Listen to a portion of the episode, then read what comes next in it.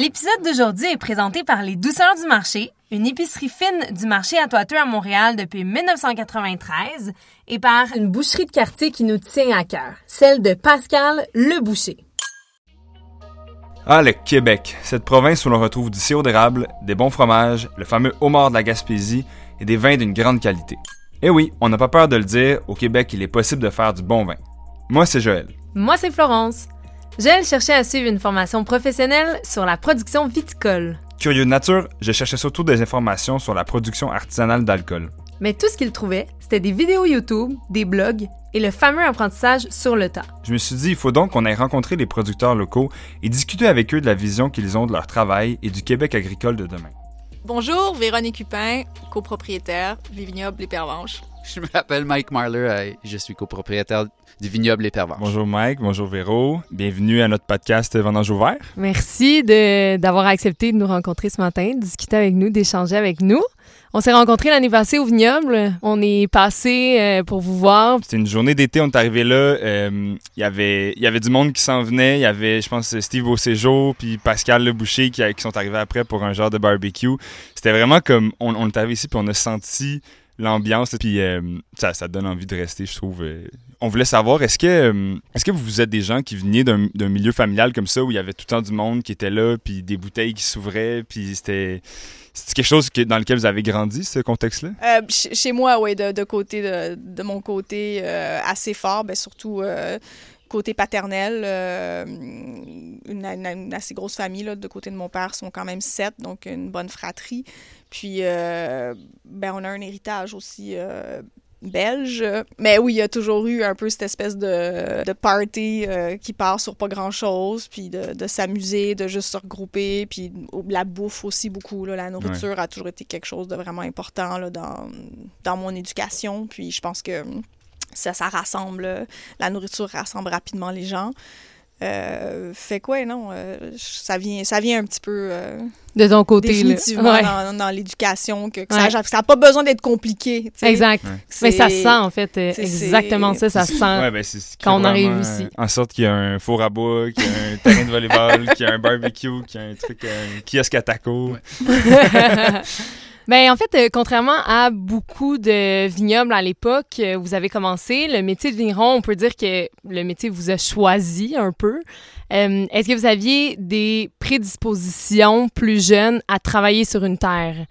Est-ce qu'il y avait de la famille qui travaillait sur une terre? Est-ce que vous venez d'un milieu agricole un petit peu? Ben, La famille de Véro, ben, c'est des familles. de- ben, son père, c'est un agriculteur à Bromont. Fait que euh, de son côté, oui.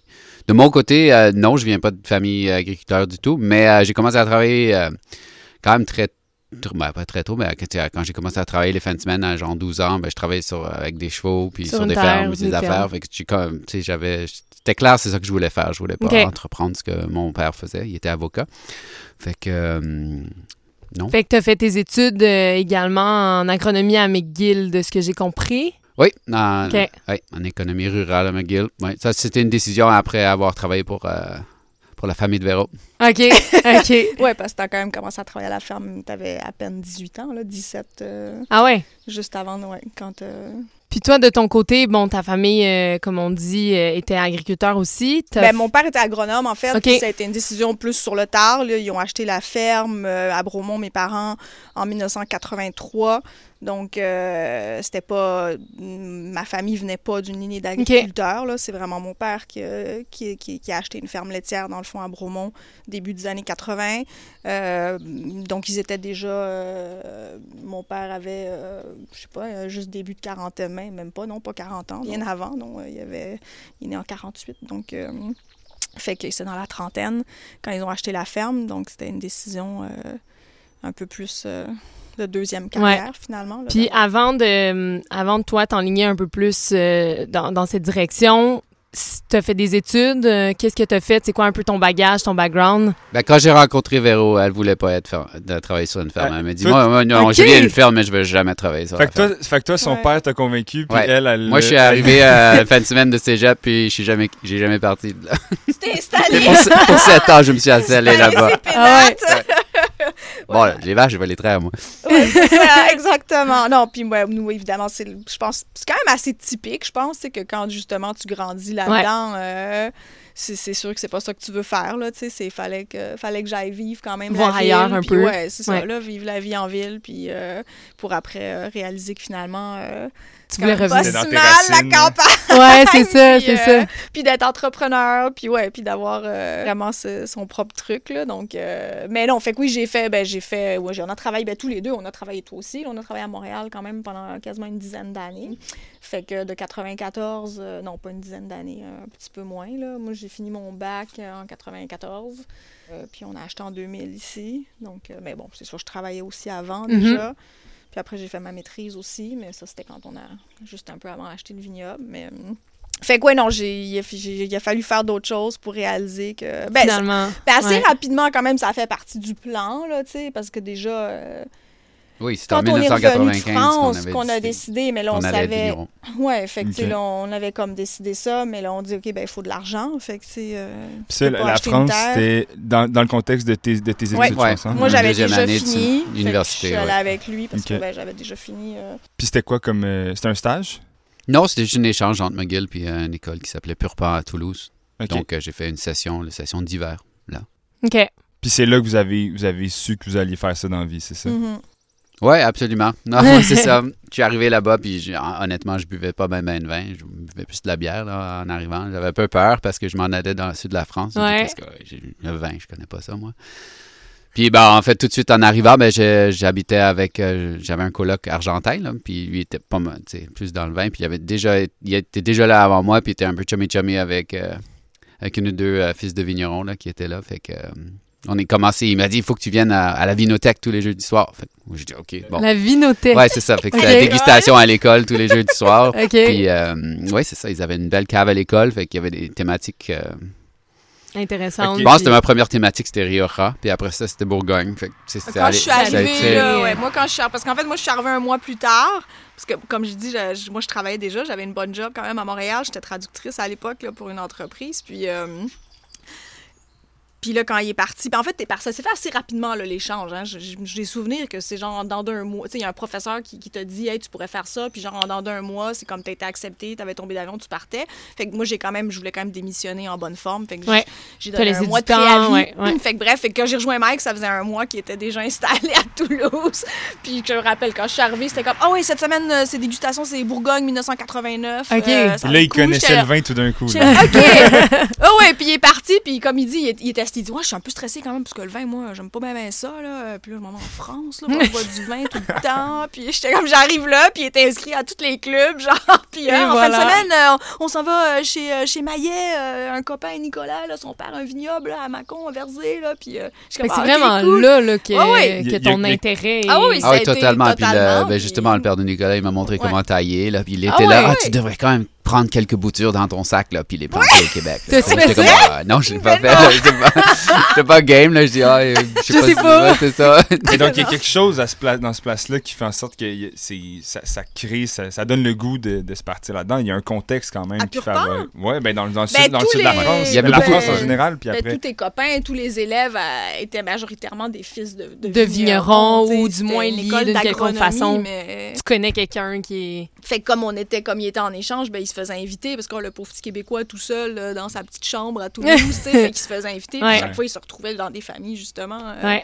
vigneronnes, tu sais. Puis ou- donc, donc là, initialement, à ce moment-là, vous aviez pas encore en tête de vous installer au Québec pour faire du vin. Il y a eu, est-ce qu'il y a eu d'autres places qui ont été considérées avant? Oui, quand même. Oui, non, c'est ça. Ouais, En rentrant, on, on a dit qu'on voulait être vigneron, là, mais euh, c'était pas. euh, on n'avait pas la le Québec en tête. Mais Véro m'a toujours dit qu'elle voulait un palmier dans son jardin. Fait que notre première euh, arrêt, c'était l'Amérique du Sud. Ouais. non, c'est sûr qu'on a visité pas mal de vignobles en Europe, mais pas dans l'intention d'y être. Tu sais, juste quand on était là qu'on voyage, mais tu sais, on est quand même qui- on a quitté euh, le Québec en. Ben, on est parti en vacances 99. en 99. Vacances, ben, c'était pour six mois, là, pour un peu voir c'était quoi le climat viticole là-bas. Puis, euh, ben, un peu en vacances. C'est comme. On espérait peut-être rencontrer quelque chose là-bas. tu sais. Puis- on était jeunes, on était ouais, rêveurs un peu. Ouais. C'était que- notre voyage de noces à Ouais. ouais, deux ans plus tard, qu'on Ok. n'avait jamais fait, en fait. Mm. Puis finalement, euh, vous êtes revenu ici, puis c'était ici que vous vouliez vous Ben, installer. finalement, vous avez notre voyage de nos vacances de deux semaines ont duré six mois. On n'est pas revenu. On a démissionné, on n'est pas revenu. Les deux, ouais, OK. Les deux, Ouais, ça c'était le fun. C'était vraiment cool, ça. Quand tu dis, Ouais. OK. Parce qu'on avait des billets pour deux semaines, puis finalement, euh, Véro a checké les billets, puis ça disait, ah, ben, fait- pour aucun frais, on peut allonger jusqu'à six mois, là. Fait que moi, je dis, ben, regarde, c'était dimanche soir, je dis, ah, je m'en vais démi- démissionner demain matin. Fait que, euh, OK, elle m'a dit, ben, appelle-moi quand t'as démissionné. J'ai dit, OK. Fait que lundi matin, je rentre dans le bureau. Je vais voir le, mon boss. Je dis, je démissionne. Il dit, encore? c'est la troisième fois que je l'ai essayé. Ah ouais? Là, Ouais, c'est ça, c'est ça. Fait que, euh, il dit non, là c'est sérieux, je pars en Amérique du Sud pour six mois. Il dit OK. Fait que là, je suis tourné à mon bureau, j'ai appelé Véro. C'est ton tour.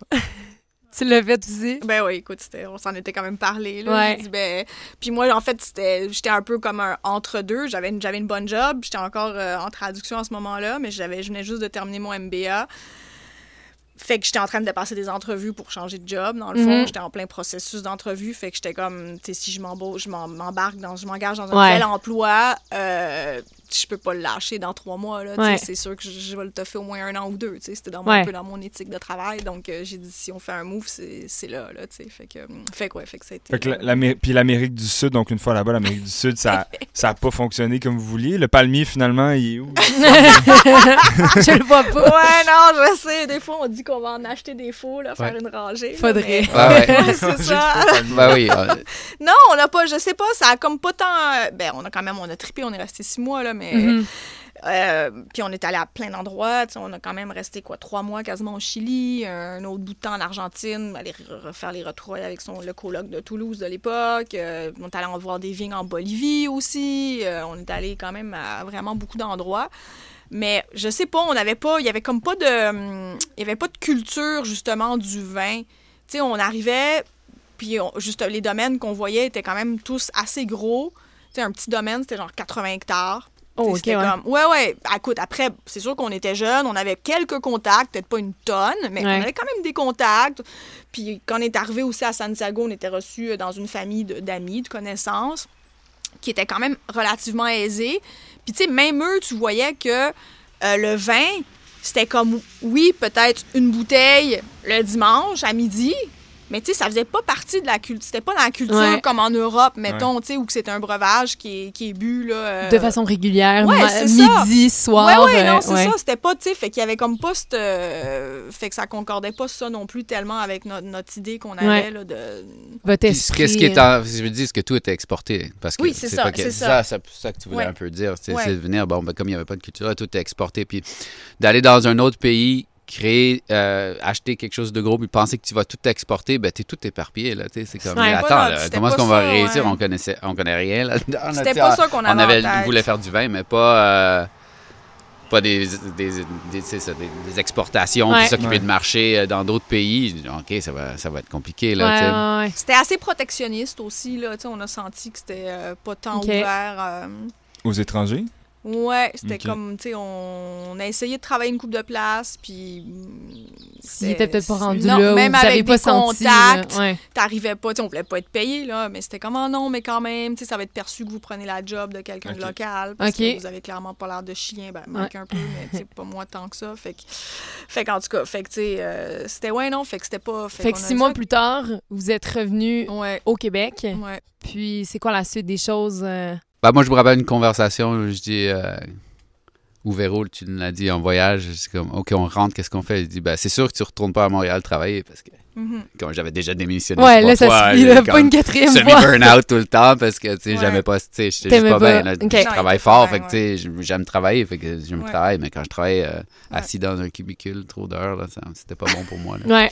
Fait que, euh, ouais, fait que Véro dit, ben écoute, euh, trouve-toi un vignoble, elle m'a dit ou quelque chose comme ça. Je vais aller travailler, trouve-toi une, Ben, fallait- une place, quoi. Ouais, on n'avait pas encore tant d'argent que ça de côté, là, Ouais. puis on avait brûlé pas mal pendant les six mois là, Mm. euh, de voyage, là, même si c'était en sac à dos. Là. Fait qu'on a un peu fait le tour au départ les vigno- des vignobles du Québec en rentrant parce qu'on a réalisé en fait que de le faire ailleurs, c'était probablement un peu un peu trop rêveur. Ouais. Fait que, euh, oui, on a fait le tour à Donham, puis on a commencé à goûter des trucs. Hey, oui, c'est le fun, tu sais. On avait fait la route des vins, en- je pense, en 97, là. On est... Je sais pas, on avait goûté quelques vins, puis on Ouais. était comme, ouais, ouais, ouais, pas, pas encore sûr, là. Mais quand on a fait le tour Ça en, deux- pourrait, en ouais. 99, euh, 2000, hein, c'est printemps 2000, mars 2000. on était vraiment quand même contents, puis on a rencontré du monde vraiment intéressant. hein. Puis Ouais. euh, on s'est dit, ouais, pourquoi pas? Fait qu'on avait le plan de planter un vignoble, donc acheter de la terre, puis planter.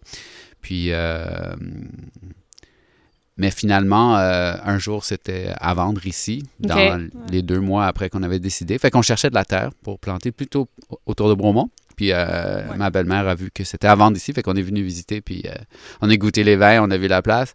On a dit, bon, les vins étaient super, la place, ben, tu sais, euh, ben, c'est sûr que la première fois que tu arrives à Farnham de Bromont, c'est un Ben, peu c'était le comme... 15 tu sais, avril. Ouais, c'est ça, là. tout est comme labouré 15 brun. euh, puis, euh, Pas beaucoup d'endroits au Québec qui sont beaux le 15 avril. Ouais, c'est- brun, puis c'est gris, Ouais.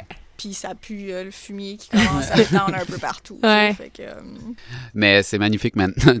on a acheté, Ouais. puis euh, on, on triple, là. Puis donc, euh, quand vous avez trouvé cette terre-là en 2000, euh, donc il y avait du chardonnay de planté. Ça, quand vous avez, quand vous avez vu ça, c'était un... Il y avait du pinot gris aussi X qu'on a dans arraché. Ah ouais? C'était un X dans la colonne des pour ou des contre, le chardonnay? C'était dans le pour. Ouais, ça, pour oui, nous, c'est c'est ça. euh, qu'on a acheté. C'est ça qui nous absolument. a convaincus. Là, ouais. Ah ouais. Puis d'ailleurs, je pense que l'ancien propriétaire vous avait suggéré, j'ai lu ça dans un article, qui vous avait suggéré d'arracher ah, Chardonnay. euh, Après qu'on ait signé. il nous Ouais, c'est ça. Il euh, dit, ah, le chardonnay, dit- ça marche pas. Après Oh, chez le notaire. Ah ouais, vous avez dit ça. Puis Ouais. vous avez suggéré de l'arracher, puis vous, vous avez Ouais. dit. Ben non, On c'est, le garde. on, on le garde, on va mettre, euh, on va, On on va essayer. essayer Ben, nous-mêmes, il, a là, dit, tu sais. ouais, il a dit, en fait, tu sais, ça produit pas vraiment. Il dit, euh, tu sais, j'étais, ben, dis, là, on était comme, on en a goûté, il y en a dans le chai. Il dit, ouais, mais ça, il dit, c'est genre euh, tout ce que j'ai récolté depuis genre 4 ans. Ah. Et genre, là, en tout cas, si je me rappelle plus exactement, là, mais à peu près, là, on était comme, OK. il- Ouais, c'est ça. Donc, c'était un, c'était un vignoble qui était conduit conventionnel, qui, est- Ouais. qui était, donc, il y avait des pesticides, herbicides, tout ça. Puis, Ouais, non, pas d'herbicides. Oui. Il y avait des herbicides Oui. quand, dans le stock quand on a racheté? Oui. Ah oui, je, ben, on en a jamais mis, mais... euh, puis vu, donc, vu que ces, ces vignes-là, donc, c'était plus en conventionnel, vous avez dû, comme j'imagine, ramener ça selon vos, vos principes à vous. Je- Vous êtes- j'imagine que vous n'étiez pas certifié en partant, mais Non. vous aviez probablement une façon de faire différente de, ce- de la personne qui était là avant. Ben, on n'avait pas de façon de faire parce qu'on n'était pas vignerons avant, right? Ça fait Tout que était nouveau. comme on a appris, euh, tu sais, on avait une conceptualisation de ce qu'on voulait faire. Ouais. Et puis honnêtement, en 2000, c'est- le bio n'était pas un de nos, priorités à Ouais. ce point-là. Euh, C'était principalement juste de devenir vigneron. Là, puis à- Ouais, produire du raisin, Produire du du raisin. puis faire quelque chose de bon. Ouais. Euh, C'était quand Ouais. même quelque chose qu'on voulait faire. C'était comme on, on voulait vraiment faire des beaux produits et être fiers de ça. Fait qu'on avait un- des défis euh, quand même de taille tu sais, à faire. Donc, ouais, le bio, c'est c'est venu. euh, c'est à- on a commencé à fin 2003-2004 à, à faire la conversion en bio. Mais euh, au départ, il fallait qu'on. Un, qu'on apprenne le métier de vigneron Ouais. et deux, qu'on est capable de le maîtriser au Québec. Fait trouvait déjà que c'était. C'était beaucoup de défis déjà. euh, Ouais. Ouais. On prend une petite pause pour remercier les douceurs du marché qui supportent le balado Vendange ouvert et le réseau Rivercast Media. Les Douceurs du marché, c'est l'authentique boutique gourmande du marché à Toiteux. Ouverte tous les jours, on y retrouve plus de 3000 produits fins provenant des quatre coins du monde. L'épicerie fine se fait souvent appeler la caverne d'Alibaba parce qu'on y retrouve plein de belles choses inusitées. En prime, les douceurs du marché ont vraiment une excellente sélection de vins du Québec. C'est le genre de place qui reste souvent une ou deux bouteilles rares d'un vignoble très populaire? Ils tiennent d'ailleurs plusieurs vins provenant des vignobles présentés dans les épisodes de Vendange ouvert. On résume. Bonne bouffe, bon vin, quoi demander de mieux? Vous y trouverez un mur de vin québécois, un mur d'huile d'olive, un mur de sauce piquante et aussi des confitures, des moutardes, des chocolats et bien plus. Quand vous y serez, n'hésitez pas à demander à Christina et ses collègues pour des conseils éclairés sur les alcools québécois. Vous serez entre bonnes mains. Suivez-les sur Instagram à Les Douceurs du Marché 1. Merci de les encourager et en même temps d'encourager Vendange ouvert et Rivercast Media. De retour à Mike et Véro. Mettons qu'on se ramène euh, dans le, dans le Ouais. début de votre, euh, de votre projet. euh, donc, vous avez acheté ici, il fallait apprendre à être vigneron euh, sur le Mhm. tas. Puis, est-ce que, donc, est-ce que vous avez dû être créatif en partant? Est-ce qu'il y a des choses que... Mais on a eu de la chance quand même, hein, parce que, tu sais, je veux dire, on- le monsieur nous a pas abandonnés comme ça. Quand Ok. on, Ok. Juste pour dire, là, on- quand on a signé des gens en partant, parce qu'on a signé, je pense, le 28 avril ou quelque chose comme ça, puis là, il a dit, la prise de possession, c'était pour le 1er juillet, mais, tu sais, tout de suite, il a dit, euh, ben, je veux que Mike euh, travaille avec moi, tu sais, quand on a négocié le prix, tout ça, puis qu'évidemment, nous, on tirait à la baisse, puis tout ça, puis, tu sais, finalement, il a dit, OK, bon, il a accepté notre offre.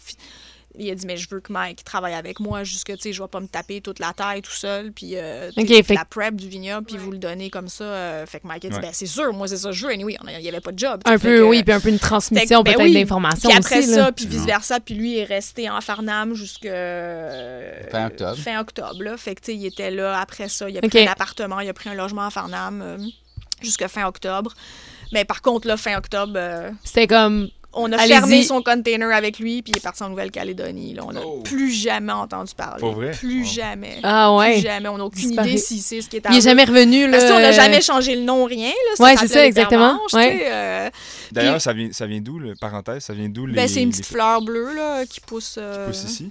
Ouais, dans le, dans le boisé, il y en a beaucoup. J'imagine que ça doit pousser en Savoie, parce que lui, il venait Ouais. de Savoie. On ne Ok. lui a jamais posé, lui, la question pourquoi il avait appelé ça comme ça. Nous, euh, Ah, moi, j'avais toujours compris que c'est une plante. euh, qui une pousse, fleur qui euh, pousse bien. dans les montagnes. ouais, c'est ça. Ouais, ça, ça doit être sûrement. Ou là, pas- ça... Peut-être pas en haute montagne, mais tu sais, Ouais, autour. ouais. Fait que non, fait que ça. Fait qu'il y a quand même, tu sais. euh, puis, puis j- à la base, il était reconnu pour être un très bon vigneron. Tu sais, il vinifiait pas tous ses raisins, il vendait à leur pailleur, il travaillait aussi comme vigneron aussi pour d'autres vignobles à Denham. Tu sais, il était. Ok. C'était quelqu'un de assez méthodique. là. On a repris quelque chose en très bon état. Ouais. C'était c'était un peu moins le cas dans le Shell. Il avait jamais vraiment investi encore, mais euh, c'était un peu pêle-mêle. Mais, euh, genre, on a signé, puis on pensait qu'on avait acheté des bouteilles. Puis là, quand on est arrivé pour notre premier embouteillage, euh, Ah, il avait tout pris. les, non, Non, les bouteilles étaient- étaient, sa- ils étaient usagées. C'était Oh, des bouteilles avec des étiquettes, genre des, des, des bouteilles de n'importe n'importe quoi, Ouais. là, de n'importe quel vin. On était là, Oups. OK. Ouais, ça, ça, Surprise! ouais. Non, mais c'est juste des anecdotes. Ben oui, c'est oui. Absolument. Tu sais, à un moment donné, tu prends un marteau, genre, tu sais, Mike, est comme, wow, j'ai acheté, tu sais, il y avait tout, là, tu sais, il y avait le petit tracteur bleu qu'on a toujours, le Ford, Ah oui. tu sais, le, garage, tu penses, t'es tout équipé, des outils, puis tout, tu sais, Mike, était, on était habitué quand même, mon père a été mécano aussi dans une autre vie avant d'être avant d'être fermier, tu sais, fait qu'on a toujours eu beaucoup d'outils, on fait toute la mécanique nous-mêmes chez nous, fait que, tu sais, mais tu sais, quand tu vois toujours tout ça, tu te dis, wow, j'aurais jamais tout ça, mais là, on achète, puis, hey, cool, j'ai plein d'affaires, puis là, finalement, tu te rends compte, Ah, le marteau, attends, il, Ah, il faut que le, le manche est réparé avec un coup comme, tu sais, soudé genre soudé comme, c'est attends, Oh, ok, ok, tu sais, ton marteau Ouais. pète, tu vas acheter un autre. Là. Oui, c'est ça, que, pas comme, Pareil. Fait que c'était quelqu'un ouais, qui avait géré. Ouais, il fallait passer à travers quand même des petits trucs rafistolés Mais- un peu tout au départ. Là. Mais euh, ouais, c'était pas ça. C'était pas, je veux dire, c'était pas très Ouais. grave. Je me rappelle, oui, quand t'es un peu ouais, jeune, stressé, parce que c'était. Ouais, il y a beaucoup de choses, Il y a beaucoup, de de choses. T'es comme, oh my god, c'est quoi cette affaire-là? Le tout est comme un problème. Ouais. ou- Ouais, ouais, Mais dans, exact. dans l'ensemble, direz-vous que c'était un bon deal? C'était c'était un bon... euh, ben oui. Ah, non, on était vraiment. Ben, moi, je trouve vraiment chanceux chaque fois qu'on va dans le champ puis on Ouais. travaille ou je fais le tour, je goûte les jus, je suis comme. Ah ouais, quand même, un sacré coup de chance d'avoir tombé là-dessus puis Sur être ça, capable ouais. de le développer. Puis Mhm. il avait bien choisi la terre. C'est ça que j'allais dire aussi. Il avait choisi, il avait acheté ici. en fonction de Oui, les gens se rappellent. Tu parles avec les No, ils se rappellent parce qu'ils étaient courtiers. La, la, la gang No, il y a des, cour- des courtiers immobiliers là, dans, dans la dynastie No. Puis, euh, puis, euh, puis Simon, même s'en rappelle, en tout cas, ou sa mère, Ouais. Ghislaine, elle nous dit, elle, je me il est- rappelle, là, qui était piqué, là, il, était, il voulait, Ah ah, ouais. je veux pas là, tu sais, il cherchait une terre pour planter de la vigne, tu sais, contrairement, on s'entend, euh, À je peux pas beaucoup. dire à tout le monde, mais quand Ouais. une certaine majorité, c'est comme, ah, j'ai une terre que je pourrais faire, ah, je vais planter de la vigne, ça va être cool, tu sais. Ouais. Tu sais, ton site est peut-être pas top. Ah, on va être correct. Ah, on va- on va faire quelque chose, on va s'arranger, Ben mais oui, mais oui. voyons, la Ouais, vigne, ouais. ça pousse partout. Ouais, mais peut-être tu vas geler. Ouais. Ouais. Bref, On tu avec tandis ça que quand lui, ça arrive. c'est ouais, ça. les gens se rappellent quand il a acheté, qu'il y a Magas qui a acheté là, la Ouais. terre euh, dans les années, euh, fin des années 80. Là, euh, que, que My God, ça me ramène beaucoup de souvenirs, ces, ces Ouais. conversations. Ben oui, là, mais là, même là. avec le père de Simon, je pense. euh, en tout cas, ou en tout cas, je me rappelle plus, mais tu sais que les gens se rappellent que, que de Yves Monachon, Ben oui. l'ancien propriétaire, là, qui, qui était. euh, Mais c'est quelque chose qu'on s'est beaucoup fait dire aussi euh, dans nos entrevues de, tu sais, quand, quand on se lance, de, de vraiment choisir la terre. C'est ça qui, qui est le premier conseil, là, souvent. Ouais, mais c'est comme le truc qui se fait le moins. Ouais, c'est comme, c'est drôle, mais c'est vrai. Parce Ouais. que ben, je pense que la, la terre, ben, ça coûte cher, puis tu sais, bon. des bonnes terres bien exposées sud. Ben, tu sais, parfois, il faut que tu décides de ne pas vivre où tu vis et aller à- sais, déménager pour Ouais. avoir une belle terre qui est, qui est propice pour la vigne. Mhm. Fait que euh, je comprends que oui, c'est quand même l'affaire le plus importante, mais on voit quand même que c'est pas l'affaire qui est le plus Respectée, ouais. dans les choix. Ironiquement. ouais. Mais euh, peut-être avec le temps, tu sais, parce que ben on voit bien que les vignobles au Québec, ça, ça, ça va bien, puis ça Ouais. accélère. Il y a du monde qui plante, puis euh, ben, tu sais, probablement qu'il va y avoir quand même probablement plus une réflexion vers où planter les nouveaux vignobles, j'espère. De Parce plus en plus, vu exactement. Après le gel, de- tu sais, des- tu sais, que quand même, il y a des sites qui sont un peu plus euh, Il y en a beaucoup qui ont gelé, là. Ouais, mais le gel, c'est comme ça va arriver dans les- des, bonnes, des bons sites aussi, Ouais. mais c'est juste. euh, mais on voit que quand même, il y en a qui étaient beaucoup plus froids que d'autres. On ne sait pas Ouais. si c'est. Il faut voir ça année après année, mais oui, c'est quand même quelque chose qui est important. Quand on le Mhm. voit, la différence quand même sur des bons sites. Même chez nous, euh, euh, si tu vas du nord au sud sur notre terre, on voit les différences, puis la facilité de mettre de la vigne en production, puis les. C'est quoi, c'est les courants d'air qui sont. euh, le drainage principalement, c'est niveau d'eau et drainage d'air, oui.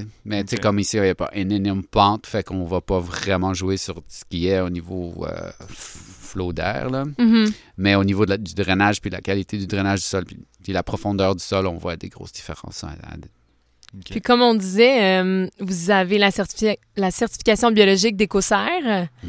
euh, la certification biodynamique de Déméter, puis vous avez eu ça assez rapidement après l'acquisition du vignoble, euh, ce qui était pas très connu au Québec, ces À certifications-là. l'époque, là, à Ouais, à l'époque. Mhm. Euh, ça vient d'où, en fait, cet amour pour le vivant, pour le, le plus naturel, si on veut? On a eu, euh, ben, tu sais, quand on, a commencé à commercialiser les vins, nous, on a décidé, dans les, tu sais, quand on a commencé à embouteiller, de. Ben, la réalité, c'est qu'on n'était pas super. euh, on va faire une longue réponse, là. Vas-y, vas-y. Laisse-toi aller.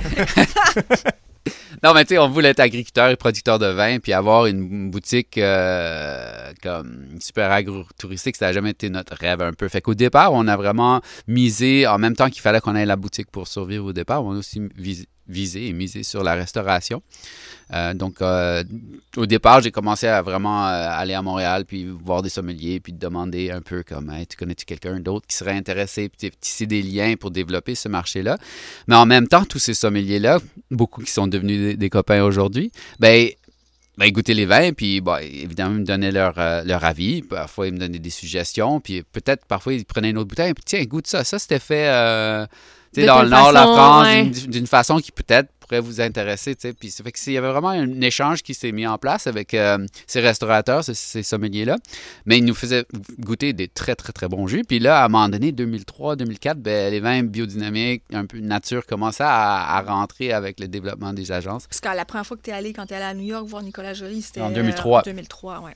Fait que c'était vraiment euh, un peu euh, d'avoir, juste pour la réponse simple, c'est d'avoir goûté des vins faits par des domaines certifiés et qui, avec ce- cette philosophie-là qu'on a vraiment goûté et on dit, hey, on aime ça.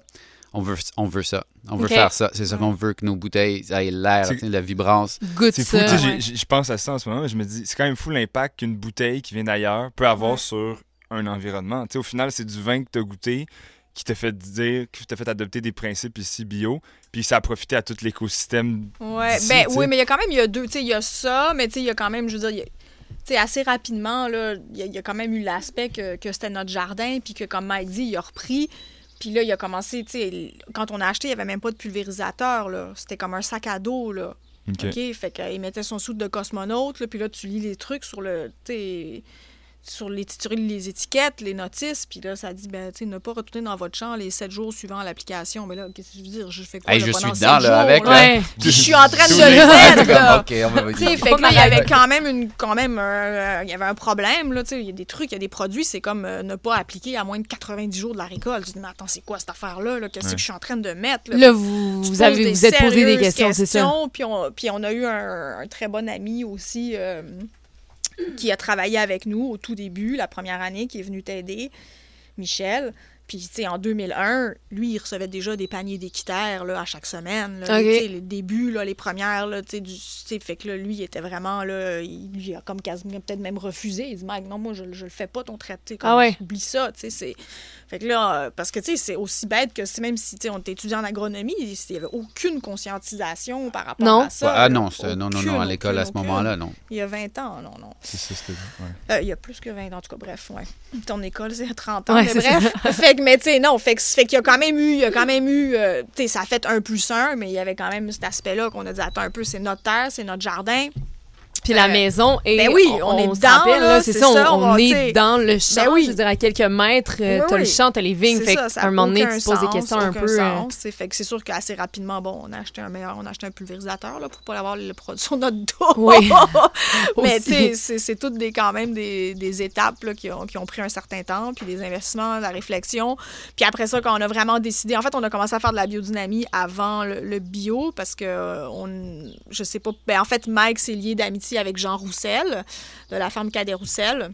Ouais. Euh, parce que, comme il dit, ben, il y a eu Nicolas Joly, euh, New Ouais. York, en toute, toute, ce- toute ce- cette connexion-là par rapport à la biodynamie, puis qui a dit c'est quoi, puis là, bon, on fait une recherche, il y a une ferme biodynamique à côté, tu sais, ici. Fait que, euh, fait qu'on est allé, puis c'est eux un peu, qui, ces gens qui nous ont un peu coachés au début.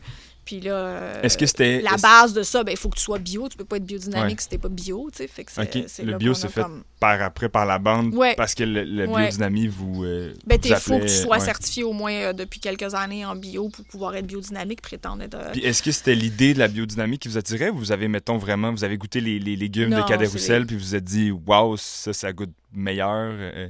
Ben, je pourrais, écoute, je j'ai pas de souvenir d'avoir mordu, mettons, dans une carotte puis Ouais. dire, waouh, elle est vraiment meilleure que ma carotte bio de chez Sanson. Tu sais, je veux pas non plus extrapoler. Tu sais, Je pense qu'il y a ouais. trop de, de trucs en jeu par rapport, euh, par rapport à quand ta carotte est récoltée puis c'est-tu mouillé? En tout cas, bref. Mais, mais dans les vins, par contre, comme Mike dit, là, c'était pour nous, ça, c'était c'était probant. C'était vraiment euh, évident, là, la différence de, dans le ressenti des vins. euh, qui était fait en biodynamie. Puis assez rapidement, on est allé. euh, on est retourné, on est allé en Europe, puis là, on a focusé genre sur des domaines en biodynamie.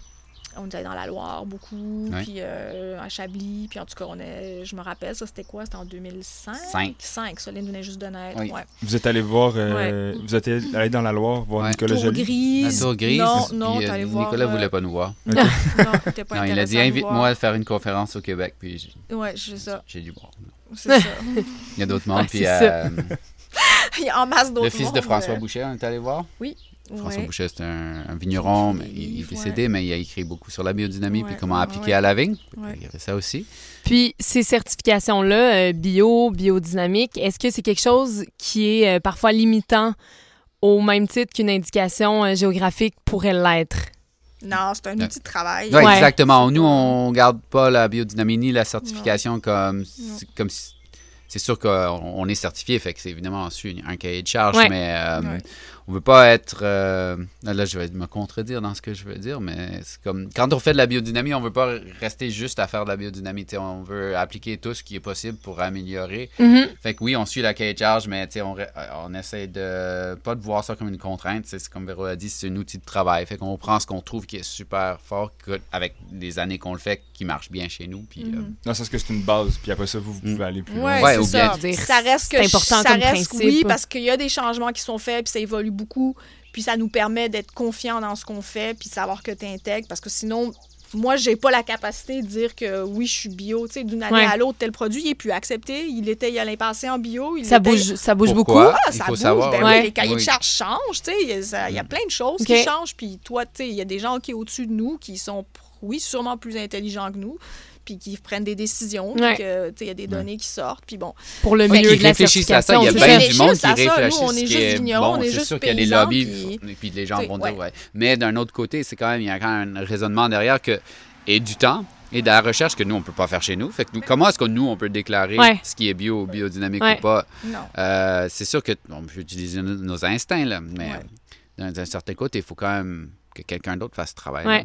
Après ça, en dehors des certifications, il y a aussi votre observation de la vigne, votre observation de votre terrain. Est-ce qu'avec toutes ces années-là, vous avez, vous avez décidé des façons de faire pour, mettons, voir euh, comment une vigne pouvait avoir certaines faiblesses ou comment, comment vous pouvez euh, prévenir certaines affaires juste avec l'expérience. Ben, à la base, euh, la, la- oui, la taille, c'est numéro un là, dans cette équation. Quelque Ouais. chose de très facile que tu peux régler dans une année. Euh, une année. Et euh, donc, ça, c'est le fun. Puis, on a, comme un peu au départ, comme je disais, quand on est rentré à être vigneron, ben, on fallait apprendre à être vigneron. Fait que, on, on se concentrait beaucoup sur la taille pour régler des problèmes, justement, de si c'est des maladies ou de la productivité ou tous ces équilibres-là. ouais. Euh, qui, qui- c'est que, parce que quand tu es en équilibre dans la vigne, généralement, les maladies fongiques sont moins là. Tout le monde est moins là, juste pour plein de raisons. Fait que la taille, oui, c'est ça, c'est un outil, mais à long terme, dans ce qu'on fait, bon, on essaie de nourrir le sol à long terme, puis pas la compacter, puis plein de trucs qui, qui, pr- qui prennent plus qu'une vie à, à comprendre puis à mettre en œuvre. Comme quand tu dis, ben, je veux que mon sol soit le plus vivant. OK, fait que tu dis, c'est quoi l'optimum? Ben, c'est jamais y aller dedans, planter de bonnes affaires, pas le compacter, pas déranger trop la nature. On est humain, fait qu'on sait qu'on dérange tous les jours. Euh, donc, c'est c'est de trouver le compromis avec ça, avec les machines, avec la manière de faire, avec. Ouais, euh, parce et qu'il faut être ça capable de, de, de faut passer y aller. ouais. Tu dis, bon, ben, je peux pas. je- je- tu sais, on a investi dans les tracteurs, puis les tracteurs, c'est efficace. Fait que comment est-ce que euh, tu essaies de lier le genre, la perfection agricole avec. avec bon, on a une culture en rang déjà. Fait fait Ouais. qu'avec beaucoup de réflexion, je dis qu'il y a des trucs très concrets comme la taille où tu peux, mais il y a des trucs sur lesquels on pense long terme, comment nourrir, au niveau des énergies des sols, au niveau de la- l'alimentation du sol, au niveau de comment on traite le sol, parce que c'est ça qui va nourrir les vignes. Puis que- comment, mettons, que vous avez fait pour nourrir le sol? C'est quoi une des, des stratégies que Ben, vous avez beaucoup de, ben, c'est des, des- beaucoup de réflexions sur, ben, par exemple, les engrais verts, le compostage, euh, les, les apports, si c'est euh, de la roche, ou du, du pH du sol. Fait que c'est toujours des réflexions comme ça. Et, et pourquoi? Fait que si tu as un conseil ou tu lis quelque chose agronomiquement, ben, tu dis pourquoi? Tu essaies de comprendre pourquoi, puis là, tu essaies d'agir là-dessus sur ton terroir, puis la raison. Mhm. Puis là, tu fais des actions, puis tu peux les observer pendant 4 à 5 ans, puis dire, OK, ça, ça fonctionne super bien. Puis c'est pas, il n'y a pas des recettes Mhm. parfaites pour chaque place. Donc, euh, ça, c'est super intéressant. Fait que c'est vraiment, euh, tu sais, juste au niveau, tu sais, c'est continu au niveau des engrais verts. La question, c'est que Mhm. si tu plantes quelque chose, tu laisses là ou tu veux replanter tout le temps? Est-ce que tu veux toujours renouveler pour nourrir? Ouais. Ou est-ce que, en fait, tu détruis le carbone dans ton sol en le travaillant trop, fait que tu détruis ta nutrition au sol en ressemant, en retournant Ouais. de terre tout le temps ou en, faisant, en essayant d'intervenir? Fait que c'est, c'est Donc, vous ces êtes en processus encore de trouver la bonne chose ou vous avez adopté quelque chose qui Ben, était... tu sais, je pense que quand on commence quelque chose, on, on est, en, disons, en bas à gauche, puis on va finir en haut à droite, là. Puis quelque part, on est au milieu. et Ok. Tu montes, tu descends, Ouais. tu recules, tu avances d'un grand pas. Là, il y a un autre facteur qui arrive. Tu dis, oh, ça, ça avait l'air d'aller bien, mais ça va pas si bien. Puis là, une autre affaire qui t'a laissé pendant 5 ans, tu retournes, tu te dis, Eh, ça, ça marche super bien. Ouais. Ouais, faut être observateur Toujours, et c'est ça, prêt observateur, à, remettre en question. Des Euh, puis, mais c'est ça qui est le plus difficile, c'est c'est de toujours voir que cinq ans après que tu pensais que tu étais bien, là, tu peux tout renouveler tout, tu sais, puis tes- tes, tes pensées. Évidemment, il y en a des trucs de base qui ne changent pas, mais au niveau... euh, faut être prêt quand même à, à, à ça, là, justement, à observer, mais être humble aussi dans tout ça, puis se dire, oh, OK, même si ça fait cinq ans que je fais ça, c'est peut-être pas la bonne chose. Toujours rester sur Ouais. ses gardes. là. Ah, clairement. je, je Ah ouais. change euh, Ben, complètement, je- là, ouais. 180 degrés, puis on, Ouais. on repart d'un autre Ouais, sens. là. ben, le climat aussi, tu sais, euh, tellement euh, aussi euh, tellement important, puis Ouais. il y a tellement un impact que tu sais, c'est pas parce que ça n'a pas marché une année que ça marchera pas la suivante, selon les conditions aussi, euh, si on l'a vu. euh. Justement, on a, on a un climat qui est, et un terroir qui est bien différent de la Loire. Par contre, on ressent une fraîcheur puis une, minéralité qui est très présente dans vos vins. Comment on fait pour arriver à ce résultat-là? ce qu'on a vraiment essayé de faire, ce qu'on essaie de faire tout le temps, c'est que le vin soit ce qu'il est. Donc, on ne fait pas grand-chose au niveau... Moi, je ne fais pas une réflexion sur ce qu'on fait dans le champ pour changer le goût du vin. Euh, toute la réflexion dans le champ, c'est pour améliorer soit l'équilibre ou la santé du sol et de la plante. Euh, ce qui se passe dans le vin, ben ça, c'est juste une Ouais. continuité de ça. Il y a- parce que quand on vinifie, ben, une de nos philosophies qu'on a développées maintenant, c'est bon, si on veut que ça soit le plus vrai possible, ben, c'est le moins d'intervenir. Fait que le moment que nous, on dit, si disons, j'arrivais, j'aimerais ça avoir une minéralité comme que tu viens de parler, Ouais. ben, ça sera un peu contre notre philosophie de production, c'est de laisser le vin faire ce qu'il Mhm. est pour qu'elle soit une représentation du terroir. Mhm. Bon, là, ça, ça, ça sonne un peu genre. euh, youhou, mais- c'est, un peu vrai, là. Tu sais, on- non, il n'y a pas d'action qu'on fait pour changer le goût du vin. C'est. Toutes les actions qu'on fait dans le champ, c'est pour améliorer la qualité globale de l'environnement et de la vigne en Puis un général. raisin sain, Sain, qui beau, rentre qui dans le chai, exact. puis Ouais. qui Puis après produit ça, euh, finalement. euh, Est-ce On- que la, la- la vie microbienne dans le sol participe, j'imagine, à tout ce processus-là aussi? là? Oui, absolument. Ouais, mais on n'a pas. Vous avez pas beaucoup, On n'a pas euh, ouais, les c'est ça, réponses à ça. c'est... Pas planifié. Ouais, Exact. ça. Non, non, non. Avec le principe de, de laisser plus aller, puis le principe le plus naturel possible, c'est sûr que vous vous venez pas intervenir ou. euh, Non, non, non. On, Ouais. on laisse vraiment. euh, Ben, c'est dans la confiance de penser que ouais, si tu rentres des raisins qui ont été travaillés dans un sol Mhm. vivant et naturellement le plus possible, évidemment. Euh, parce que comme j'ai dit, on est humain, on est toujours en train de faire quelque chose contre la nature. Mais euh, c'est d'avoir la confiance que quand tu sors du champ, c'est ben, c'est ça que ça va être le vin. Tu n'as pas besoin de le changer parce que c'est une expression individuelle. mhm. Et donc, euh, on essaie de préserver ça. On voulait vous parler d'une boucherie de quartier qui nous tient à cœur, celle de Pascal Le Boucher. Pascal a ouvert son commerce en juin 2016. Sa boucherie est définitivement un commerce de proximité. Pour Pascal, l'économie locale, la préservation de l'environnement et la valorisation de l'agriculture paysanne sont des enjeux primordiaux. Dès l'ouverture, Pascal a fait le choix de travailler directement avec les éleveurs et autres petites fermes locales. C'est aussi la façon dont les viandes sont achetées et travaillées qui est intéressante et peu répandue. Toujours selon le concept de manger moins de viande mais choisissez la mieux, Pascal et son équipe travaillent en carcasse entière. Euh, c'est quoi ça? En fait, ça consiste à acheter un animal complet et utiliser toute la viande possible afin d'éviter le gaspillage.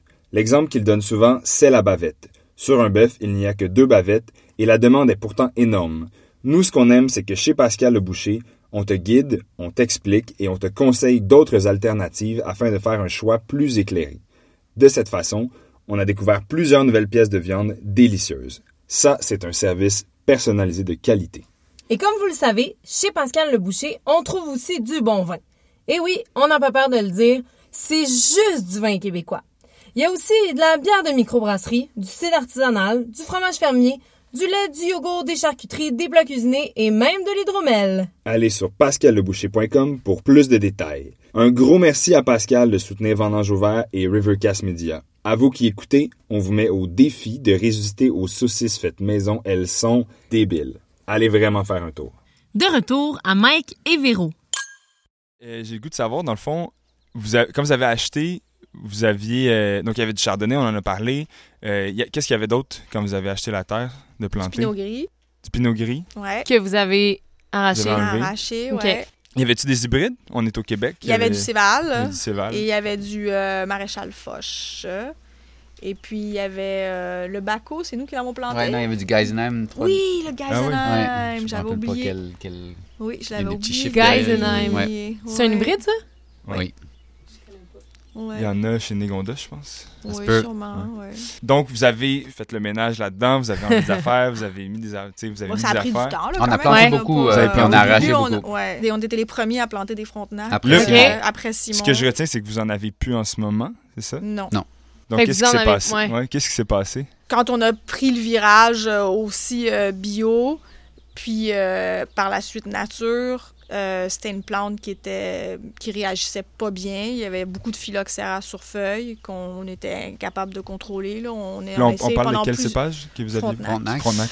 Pendant plusieurs années, on a vraiment essayé d'aller à la main manuellement, enlever les, infec- les, ga- les infections. Après ça, il y avait de l'anthracnose aussi Mm. sur les bois. Il y avait plein de maladies qu'on n'avait pas dans nos autres nos autres cépages qui nous ont vraiment dérangés. Le maréchal Foch était attaqué par le mildiou sur les grappes continuellement, année après année.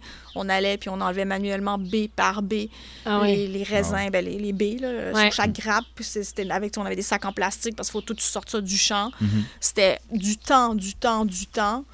Puis après ça, au chai, Euh, c'est des variétés, ben pas le Foch, plus le Frontenac, mais je veux dire, si tu veux pas désacidifier, ce qu'on faisait pas, parce que ça rentrait pas dans nos. Ben, c'est dans, notre- dans ce à quoi Ben, il y en a on- une ou deux années. qu'on l'a fait, oui, c'est ça. Mais quand on a décidé qu'on voulait aussi devenir, on voulait plus intervenir, ben là, Ouais, c- on a tout essayé. là. Écoute, des thermovinifications, des, en tout cas, bref, j'ai pas besoin de tout des fond, ouais, On a tout. Ouais. on a- on a- puis on n'était pas. On a fait des chouettes trucs. On a fait du solinou pendant des années, mais il fallait toujours l'assembler avec du blanc en plus. On mettait du chardot pour qu'on soit, nous, contents du produit. Puis, écoute, on en vendait des milliers de bouteilles, là. C'était chouette, mais c'était pas c'était pas ce que nous on avait envie de boire tous les jours Mhm. euh, sur notre table nécessairement de temps en temps c'était le fun fait que pour nous notre philosophie je pense que c'était vraiment à un moment donné on s'est posé la question puis tu sais, en- au mois de mars quand on rentrait dans le chai puis qu'on dégustait les fûts les tu dégustes tous tes fûts puis ok puis là finalement ok bon il reste la batch de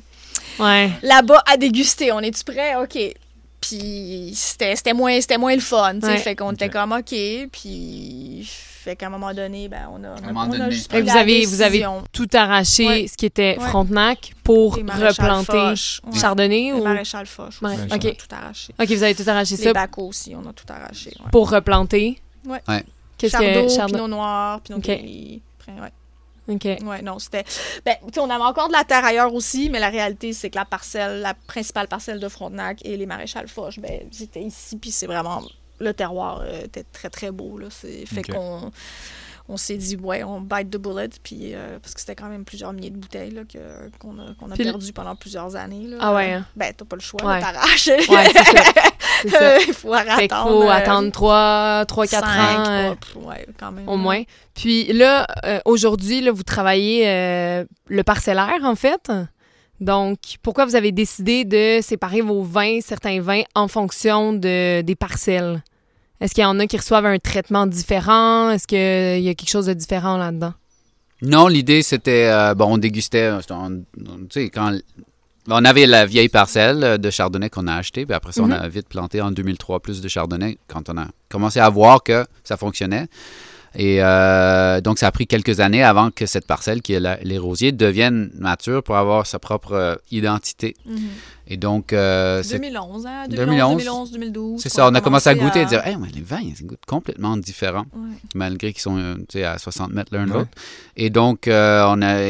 On et les, qu'ils ont le même traitement Ouais, ouais. complètement. on les vinifie Voilà. exactement de la même C'est la même manière. façon. exactement la Et même donc, chose. on fait des parcellaires parce que c'est un bel exemple, justement. On fait exactement la même affaire. Il n'y a aucune différence au niveau de la taille, au niveau de la vinification. Mais tu les, vinifies, euh, tu les mets en bouteille, puis c'est complètement euh, Ouais. différent. Fait que c'est un bel exemple. Ouais. C'est le fun. Euh, Ben, c'est vraiment des parcellaires, là. C'est ça, que- Vraiment. c'est ça que, Ouais. c'est ça que ça, c'est comme ils sont faits de la même, même façon. Puis, euh, Parlant de il y a ça, juste euh, un peu, il y a juste l'âge des vignes qui est un peu différent, évidemment, là, mais... euh, L'âge, clone, terroir.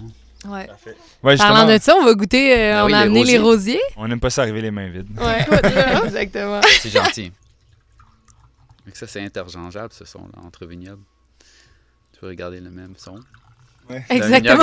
autre. Mais si je parle, on sait que c'est chez nous. Non, mais au, au bruit, on peut savoir. Ah, c'est les rosiers qui tombent, là. Ouais, c'est ça. C'est ça, exactement. Écoute, la fluidité. Exact. L'équilibre. Santé. Santé? Merci de nous recevoir. Ouais, merci. Merci. Alors. Donc, est-ce que les vignerons peuvent nous décrire euh, ce qu'on voit? Ben, c'est euh, les rosiers, c'est un de nos trois euh, embouteillages parcellaires de Chardonnay. Donc, euh, comme on vient, j'avais expliqué, c'était. euh, le, clos était planté en deux shots différentes. En 2003, on a planté euh, deux rangs. Et puis, les cinq prochains rangs, on les a plantés en 2006. Puis vous, donc, on a, abordé, on a comme effleuré le sujet tantôt. Vous, travaillez vos vins naturellement, donc absolument aucun intrant, absolument aucune correction dans le chai. Comment, comment cette transition-là s'est faite? Dans vos vins? C'était graduel quand même, hein? Mais ça a commencé quoi, en 2007, euh, je dirais qu'on a commencé à faire les premiers essais. euh, je me rappelle plus trop Ouais, la le 2000 chronologie de 2007, c'est le premier vin qu'on a fait complètement dans son, sans aucun intrant. OK. Et on a vu que c'était le fun. Ouais. Mais là, il fallait euh, bâtir de la confiance de le faire Ouais. at large. Mais euh, je pense que les En affaires, 2010, on a éliminé toutes les levures. Toute levure, chaptalisation. Ouais. C'était une grosse année, 2010. Ouais. Une grosse charnière. Gros. Fait ouais. partir de 2000, Ouais. 10, il y avait euh, sur ouais, la majorité une filtration à 2 microns, puis euh, tu sais, un- on, on ajustait les vins pour avoir un 35 de total, un 10 de libre, puis 35, tu sais, 35-40 de total. Fait que c'était encore euh, assez. C'était déjà grossière, puis ben, ça rentre dans Ouais, puis, euh, encore aujourd'hui, mais bon. Puis euh, en fait, ce qu'on réalisait, c'est que les vins qui avaient aucun sulfitage avaient, euh, ben, généralement, évidemment, si on parle pas de la complexité organoleptique, c'est qu'on voyait que euh, l'acidité, on- les sulfites rigidifiaient l'acidité. Donc, étant donné qu'on vient d'un climat qui, a de l'acidité, euh, ou des vins qui ont de l'acidité, de ne pas sulfiter les, les laisser beaucoup plus libres. Ouais. Fait qu'on faisait beaucoup de tests sur les cévales en, en- le- sur le commercial. Sur les autres vins, bon, on avait toujours nos caisses nature euh, dans le sous-sol, mais tu sais, au niveau at large, on est allé, euh, je sais pas, c'était en 2016 où on a fait la moitié du céval Tout nu. Ouais. tout nu. Sais, comme 2-3 000 bou- bouteilles. Mhm. C'était notre première grosse. Ça représentait quand même un, un- un Ouais. stress, là, j'imagine. Ah oui, quand même, pendant plusieurs années, là, on a quand même eu. Ouais. Ben, il n'y avait pas juste le stress, il y avait aussi quand même euh, la compréhension, tu sais, il y avait quand même des. tu sais, Parce que je veux dire. Du client ou de. Ouais, compréhension des clients, là aussi, de, de comprendre qu'est-ce qu'on faisait puis où Ouais. on s'en allait. Parce que, je veux dire, oui, on a toujours euh, desservi la restauration, mais il y a quand même 60% de nos vins qui sont vendus en privé. Là, Ouais. tu sais, fait que c'est- il y a beaucoup de. J'ai des, j'ai des gens, je veux dire, encore là, quand on a eu nos releases cette année, euh, des gens qui m'ont dit écoute, j'ai genre, j'ai- j'ai une bouteille de 2003, j'ai une bouteille de. Tu sais, les gens. euh, Fait que, tu sais, il y avait ça aussi, il faut que tu. Puis on s'entend que euh, une partie, une grosse partie de notre clientèle, euh, c'est des gens qui avaient quand même des moyens, puis ben, qui n'étaient pas nécessairement tout jeunes non plus. Tu sais, On Ouais. a quand même pas mal les baby boomers, c'est des gens qui achètent à la caisse. Ça a toujours été un peu ça notre, Mhm. notre formule, notre marché. Donc, euh, Fallait éduquer un peu, si tu ouais, veux. fait que c'est parfois il y a quand même, c'est ça, des gens qui sont habitués que ben, un chablis, ça goûte Qui ont chablis. Tu sais, certaines comme- références Ouais, déjà. ouais, exactement. Puis que, fait que, euh, fait que c'est ça. Fait que là, on se commençait à sortir un peu de, du cadre Ouais. avant que, qu'on en parle, mettons, avant que ça devienne euh, quelque chose de, de plus courant. Mais, mais ça s'est bien fait quand même. Mais oui, il y a eu, il y a eu des moments quand même, euh, des, des, des stress, puis toujours de goûter, de goûter, OK, celui-là, qu'est-ce qu'on fait? On, on y va-tu live? Mhm. On y va-tu de même? Ou bien on fait-tu, on en met-tu un peu? Ça change-tu vraiment quelque chose si on en met 10 mg ou pas? Tu sais, comme, fait que c'était vraiment de Ouais. dire, ben oui, ça change de quoi? Puis on Ça fait fait beaucoup. pas. Ça fait T'sais, beaucoup. Ça, ça- Même juste, euh, juste un sulfitage. À la, à, tu sais, juste quelques semaines avant, Ouais. plutôt que c'est évidemment mieux, mais on faisait nos décisions finales tu sais, avant, de dire, OK, on va, on va Mhm. mettre, mais c'est comme une peur, c'est comme, c'est c'est juste une sûr. sécurité, vraiment, à la fin, c'était tout ça, tu sais. Ouais. Et puis, euh, en fait, pour décrire tout simple, moi, je trouve, sur les cévales, je me rappelle, euh, tu un, un céval sulfité, là, il est comme un peu Serré. serré, euh, straight jacket, là. Ouais.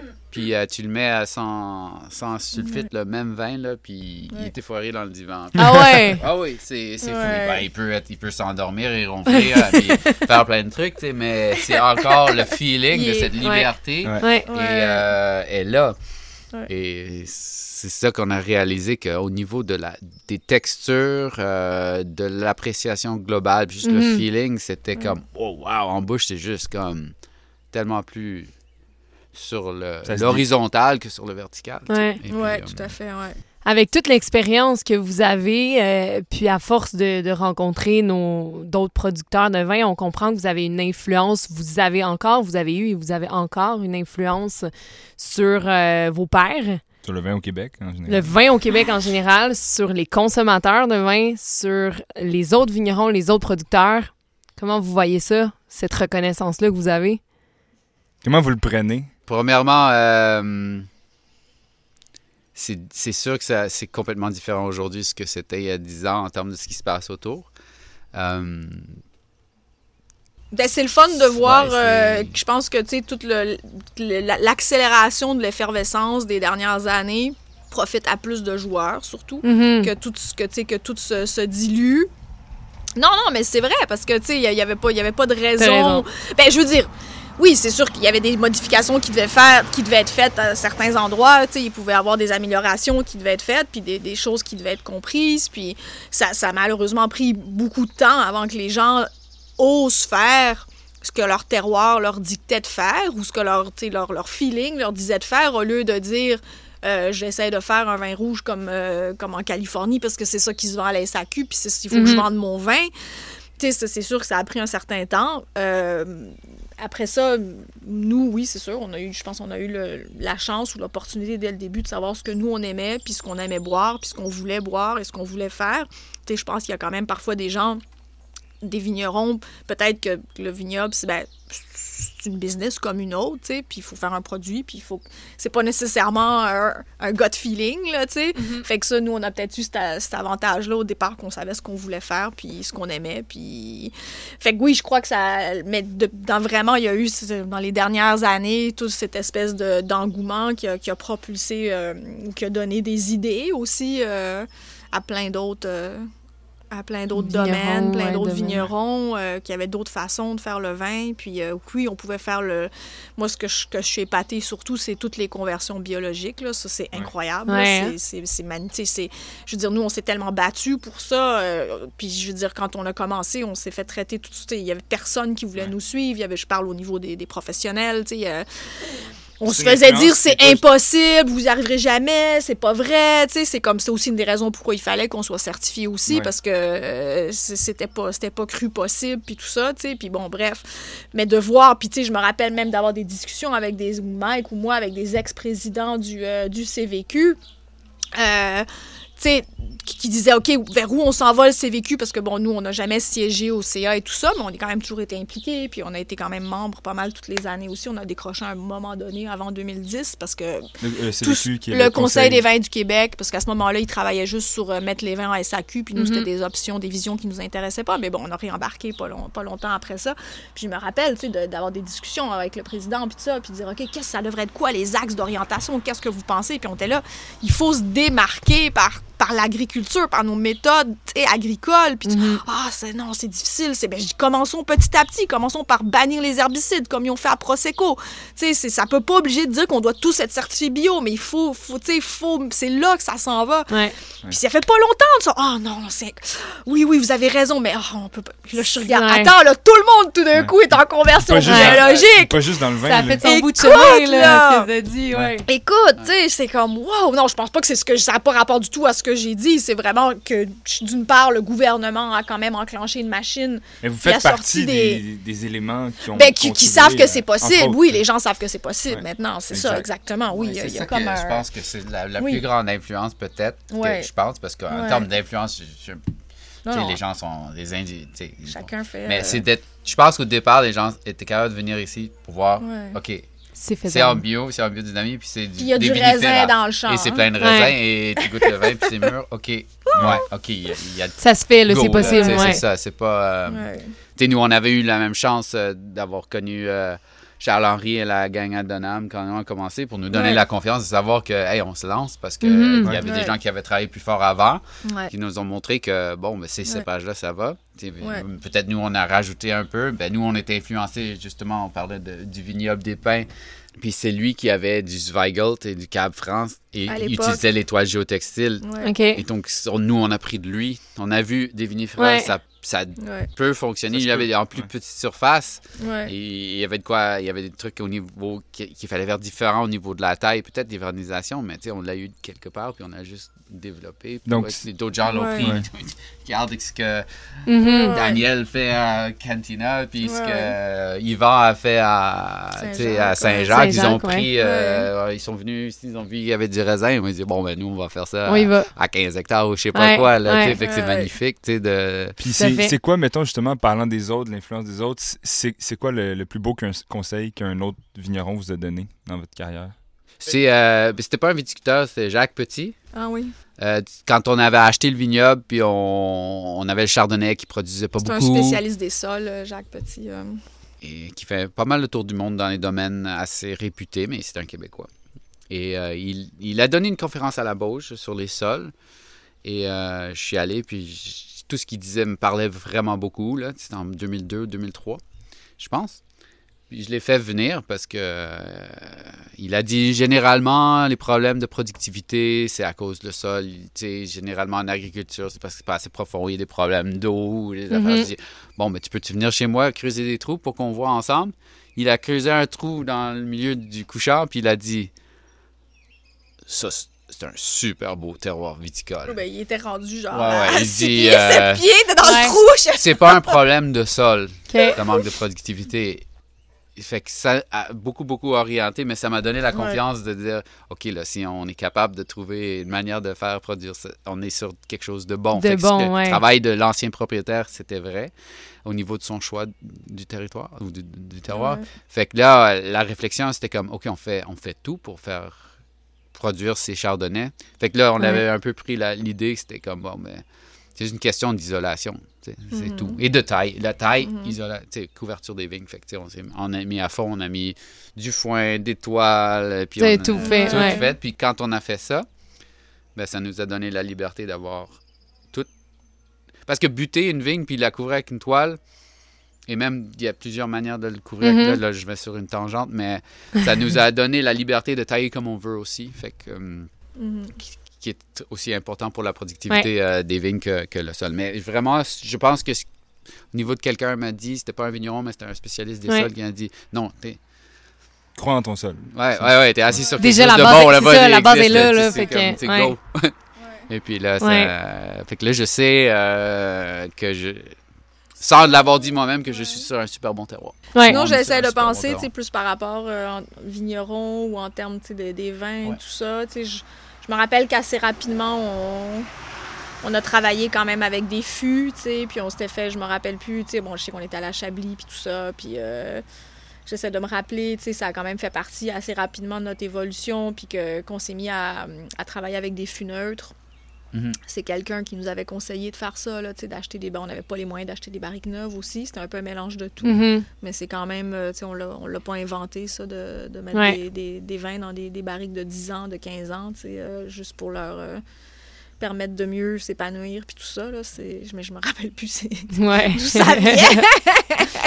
Puis, C'est- Mais euh, pour euh, juste, même si c'est pas clair dans ma tête, on, ça fait beaucoup aider. Puis, Ben oui, c'est sûr. Tellement, Ah, oui, là, Dieu, tu sais, ouais. dans les premières années, là, Ben, en- entre Gilles Ouais. Benoît et, euh, et Charles-Henri. Ben, ou même ou avec même, euh, Simon. Mais même quand tu allais voir Marcel Lapierre, tu sais, en Ouais. 2000, tu sais, je veux dire, quand, tout dans les voyages, là, tu sais, les il gens y a beaucoup d'influences d'un peu partout, mais oui. tellement donné Ouais. là, de, de conseils, puis tu sais, de... C'est probablement pour ça que vous redonnez autant aussi. Je veux dire, il y a beaucoup de monde qui vous a inspiré. Ben, on a toujours été ouvert, c'est Ouais. sûr. Là. On n'a jamais rien caché. Là. Ouais. On a toujours dit, ben oui, venez voir. euh. Ouais, c'est tu viens voir. Là. Ouais. Ben là, des fois, un peu moins, là, parce qu'il Ouais. y en a vraiment beaucoup. là. C'est ça. En terminant, euh, ça serait quoi le plus beau conseil, vous, que vous pourriez donner à des gens qui veulent peut-être se lancer en, en viticulture?